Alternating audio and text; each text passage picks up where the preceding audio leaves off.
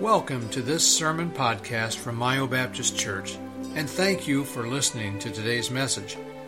We pray that God's Word will be an encouragement to you and a reminder that the Bible has all the answers to living a successful and fulfilled life. Again, thanks for listening. We now join the service in progress.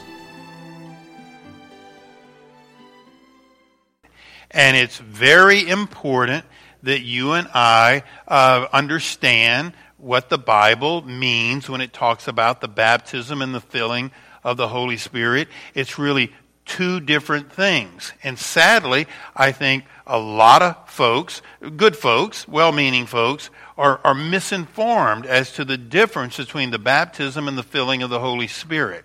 And I, am I'm, I'm very sad that our whole church family isn't here tonight because they, they need to know this. This is important. Now, you're setting a good example by being here tonight, and the Lord's going to reward you for taking the time to come on a cold February night by sending you home with an increased knowledge of this very important topic. We're going to start with a quote from D.L. Moody. I love this quote as it relates to the Holy Spirit. He says the following You might as well try to see without eyes, hear without ears, or breathe without lungs as to try to live the Christian life without the Holy Spirit. That's a great quote. The Holy Spirit is important. I mean, it was, we're going to see it in just a second when we review where we were three weeks ago is when we last uh, met on a Wednesday night. And we're going to review. But, but it, it was Jesus Christ himself that says, I'm not going to leave you comfortless. I'm going to give you the Holy Spirit. And I mean, the uniqueness of that is it indwells us at the time that we're saved. And some people may say, well, I just don't have a sense of it. I, I, it might be that you can't see the forest for the trees. You know the old saying, you can't see the forest for the trees.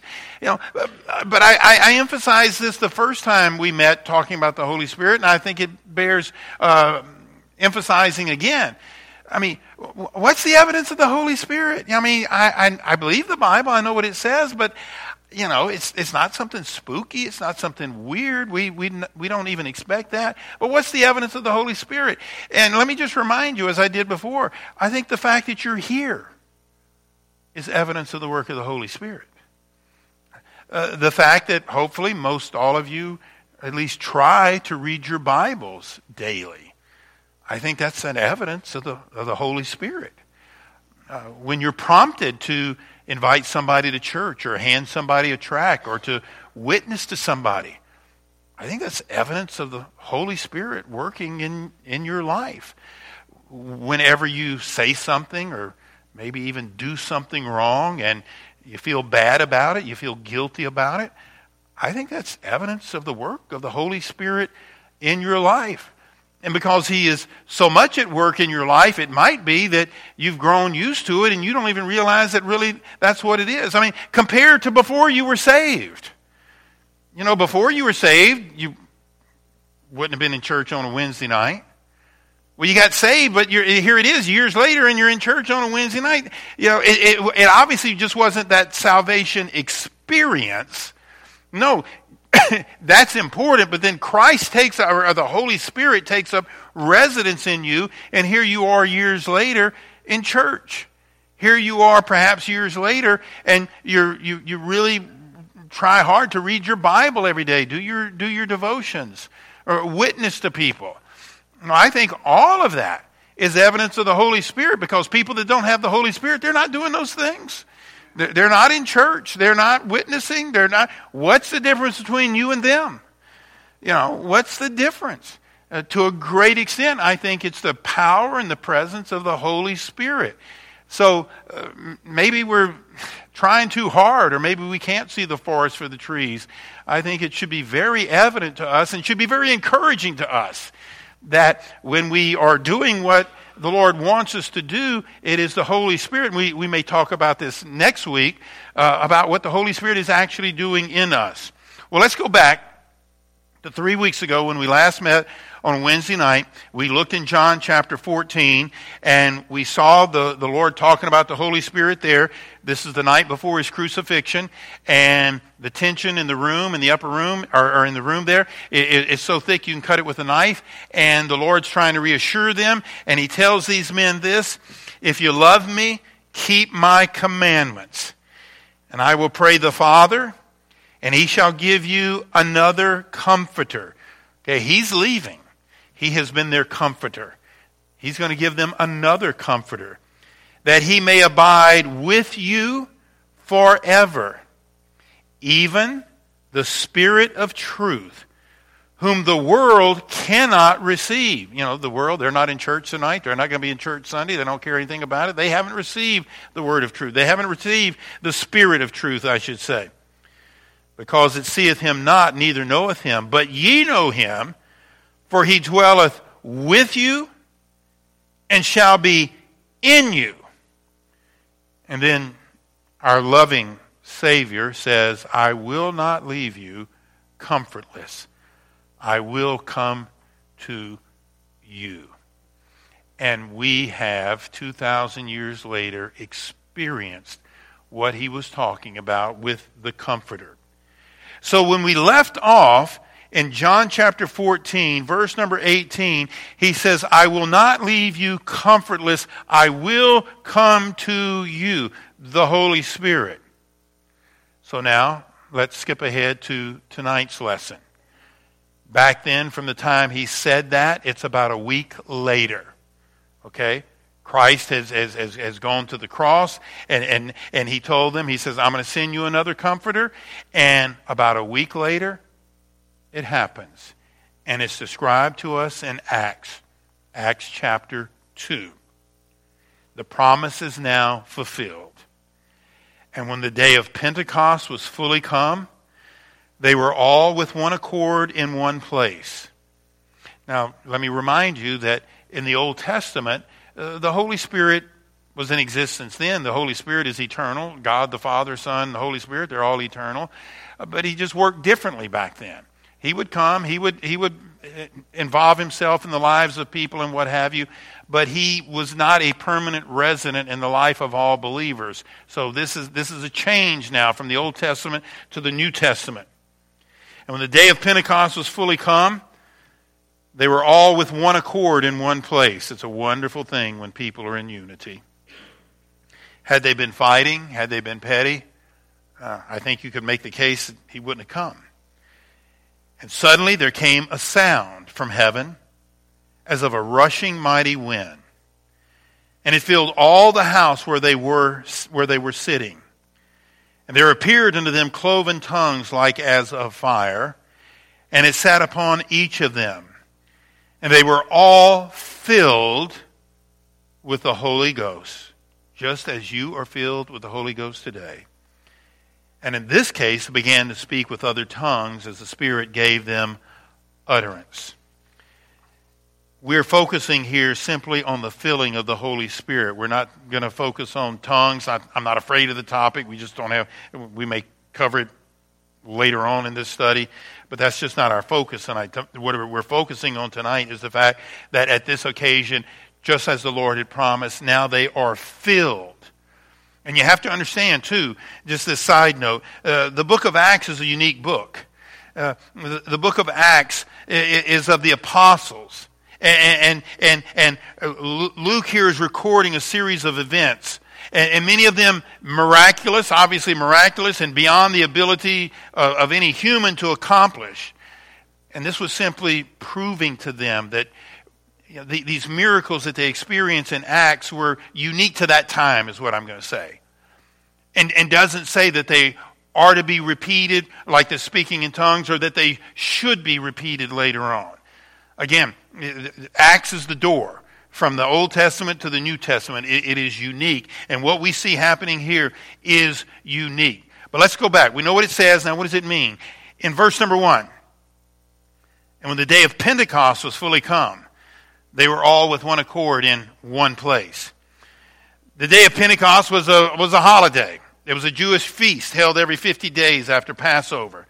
And it was a time to celebrate the first fruits of the harvest. It was at that time, during this festival, that the Holy Spirit comes to this group of people. And they were all with one accord. They were gathered together. They're sharing the same heart, the same love of God, and the same trust in His promise. They were expecting. They didn't necessarily know what was going to happen, when it was going to happen, or, or, or, or how it was going to happen. But at this particular time, they experienced something that was unique to them. And they were a special group of people because the Lord said, I'm going to send a comforter. And that was a blanket statement to all believers. And here it happens the day of Pentecost. Verse number two And suddenly there came a sound from heaven as of a rushing mighty wind, and it filled the house where they were sitting. Now, if you read that verse carefully, for whatever it's worth, you read that verse carefully, and it doesn't say that there was a wind. It doesn't say that they were blown about and hats were flying and people were hanging on the chairs and chairs were flying across the room. It simply says there was a sound. There was the sound from heaven as of a rushing mighty wind. Uh, and, and if you look at the quote behind me, it, it, may be remarked, however, that the wind in the sacred scriptures is often put as an emblem of divine influence. See, it is invisible yet mighty and thus represents the agency of the Holy Spirit. I mean, how amazing would it be if right now in this room that was replicated? and we just hear this wind. I mean, and apparently nothing gets blown over and there's no actual wind, but we hear this deafening sound. I mean, it's just it's just Christ fulfilling what he told them. I am going to send you a comforter, and how amazing, how awesome, perhaps scary that was when this happened that time, and they're in that room, and the house is filled with this sound. But not only was there sound, but there was sight. Verse number three. And there appeared unto them cloven tongues like as of fire, and it sat upon each of them. It sat upon each of them. And you perhaps have seen artists try to replicate what they think it may have looked like. And we would have to understand that's just an artist's best guess. You know, what would it have actually looked like? you know, uh, appeared unto them cloven tongues like as of fire, and it sat on each of them. You know, not sure exactly what that means, but again, it's just the Lord impressing upon them that something special is happening. Something big is happening here.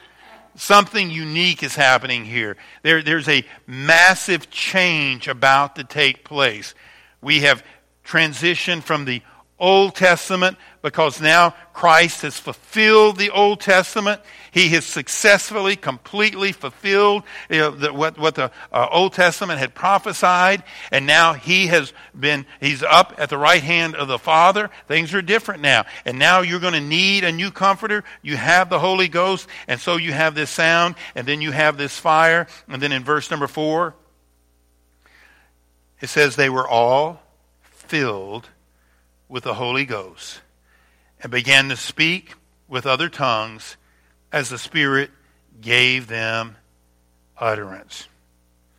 They were now completely absorbed, filled with the Holy Spirit.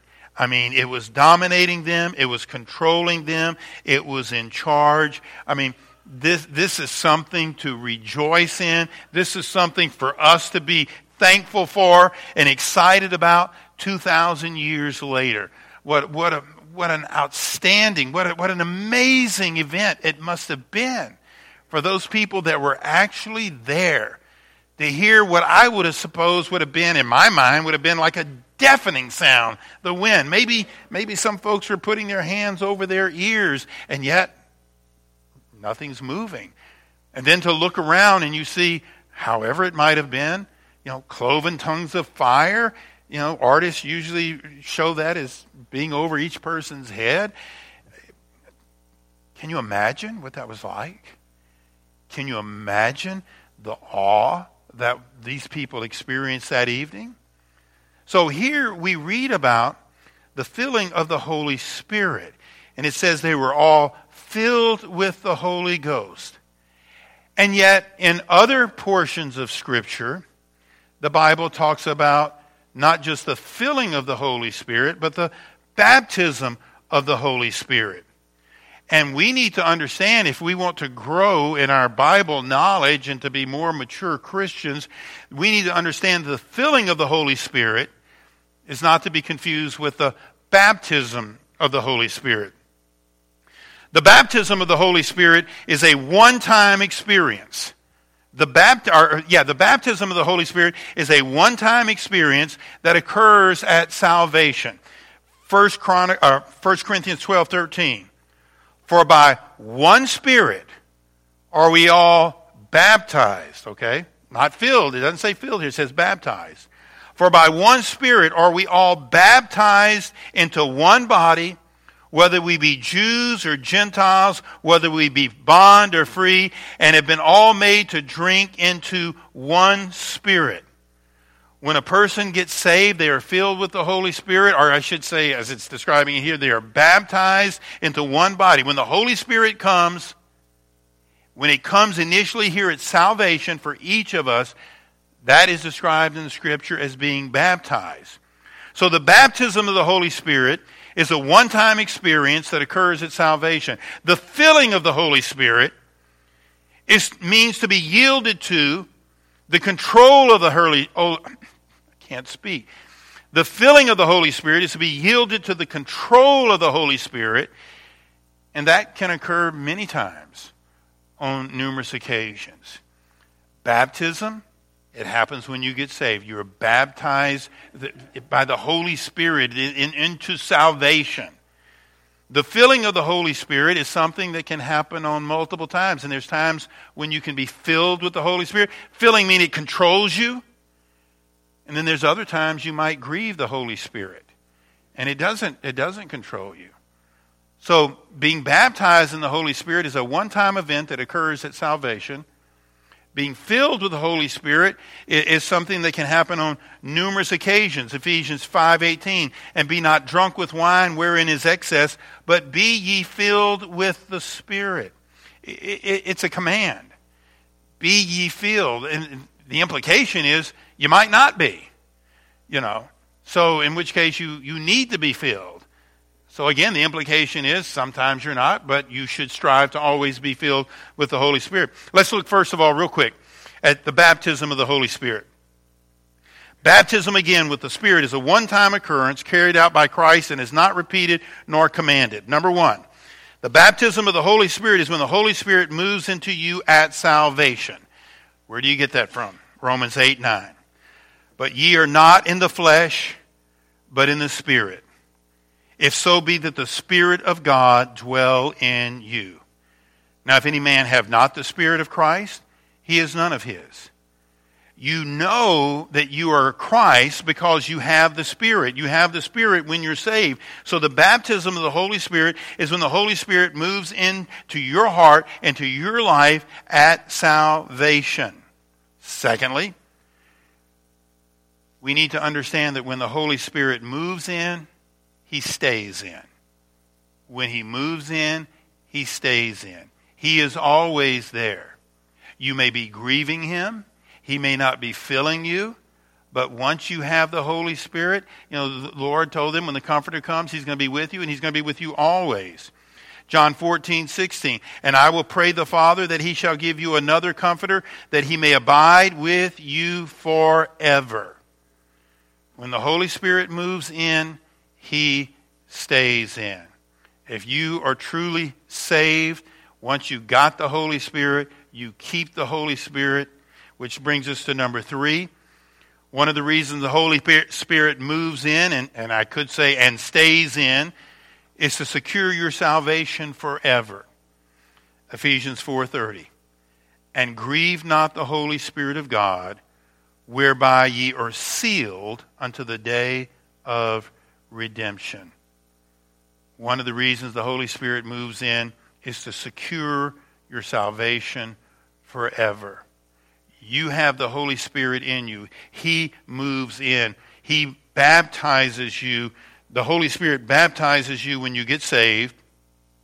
He moves in, he stays in, and one of the reasons he's there, and I'm just mentioning one tonight, this one, is he seals you to the day of redemption, which would also indicate that you cannot lose your salvation once you are saved, you are always saved. And one of the reasons we can say that with confidence is that the Holy Spirit moves in. He does not leave you, and He is there. And one of the reasons He's there and one of the reasons He stays there is that He seals you until the day of redemption, until you are with the Lord. So that is the baptism of the Holy Spirit is a one-time occurrence that indicates that the Holy Spirit comes into you when you get saved.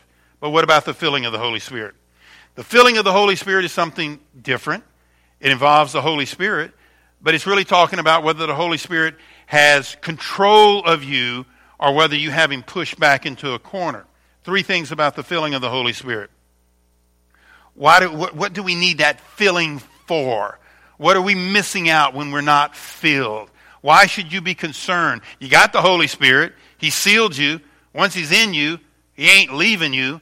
So, does it really matter that I'm filled or not? Well, let's look at that. Number one, the filling of the Holy Spirit empowers us for witnessing. Acts 1 8.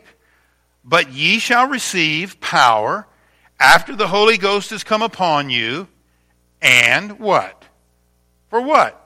Then, or and, ye shall be witnesses unto me both in Jerusalem and in all Judea and in Samaria and unto the uttermost part of the earth.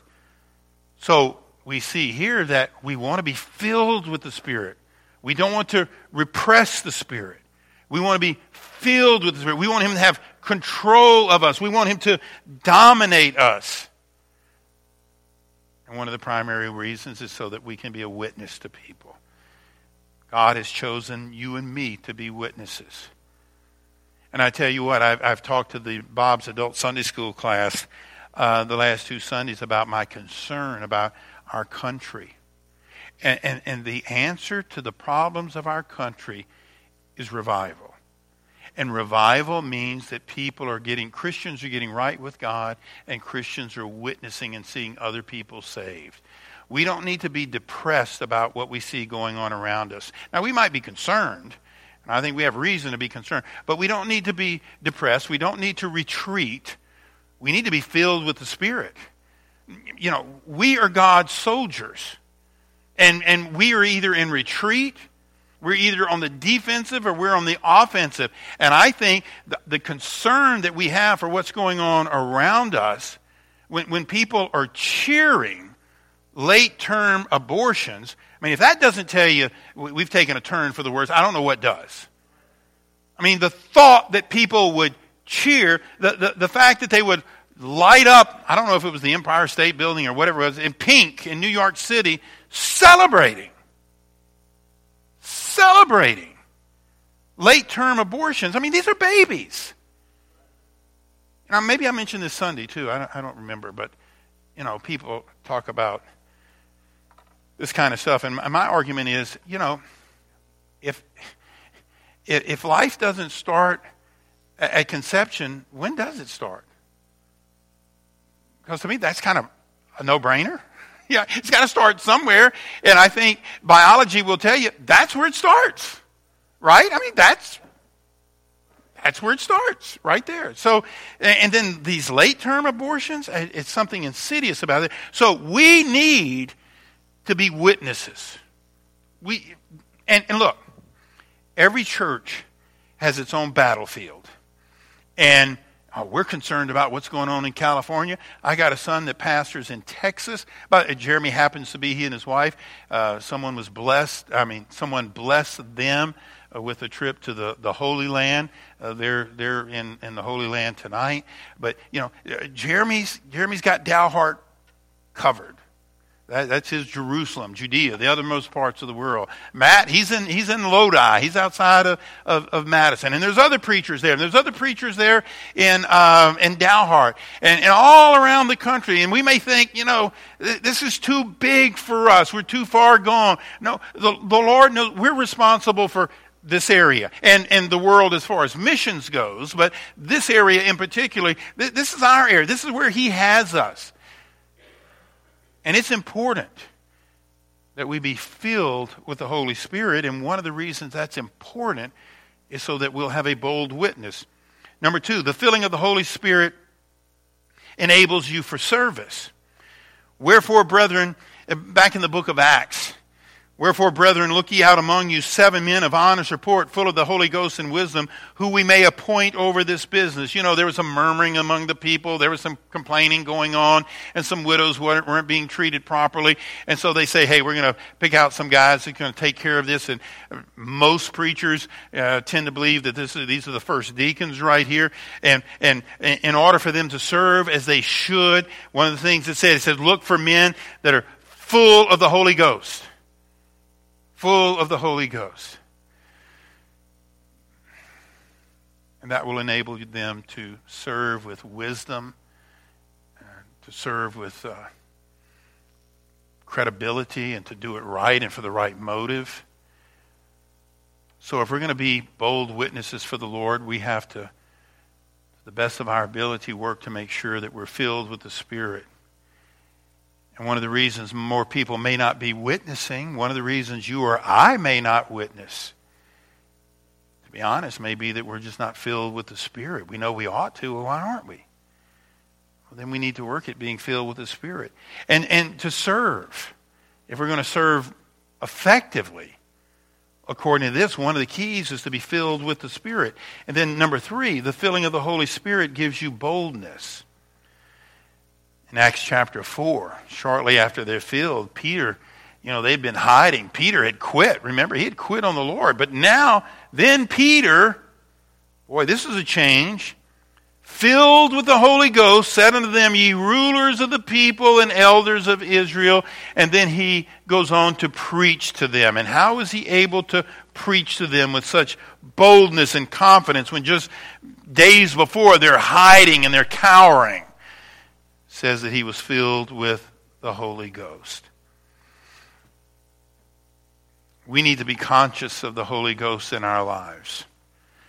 I'm going to assume, hopefully, that everybody in this room is saved. So we've been baptized with the Holy Ghost. I mean, He's come in us, He's baptized us. But is He in control? That's really what being filled means that, that He is in control. He is dominating. He is calling the shots. You're not pushing him into some back corner. And if we want to be effective to see revival in this land and our community where this church is a bright lighthouse in this area, then we're going to have to be filled with the Spirit. We'll conclude with this these quotes. The baptism of the Spirit means that I belong to His body, and the fullness of the Spirit means that my body belongs to Him. The baptism is final. The fullness is repeated as we trust God for new power to witness. The baptism involves all other believers, for it makes us one body, one in the body of Christ, while the fullness is personal and individual. These are two distinct experiences, and they must not be confused. I love that first quote the baptism of the Spirit means that I belong to His body, that I'm saved, that I'm part of His people. That's what baptism means. The fullness of the Spirit means that my body belongs to Him. Thank you for listening to today's message.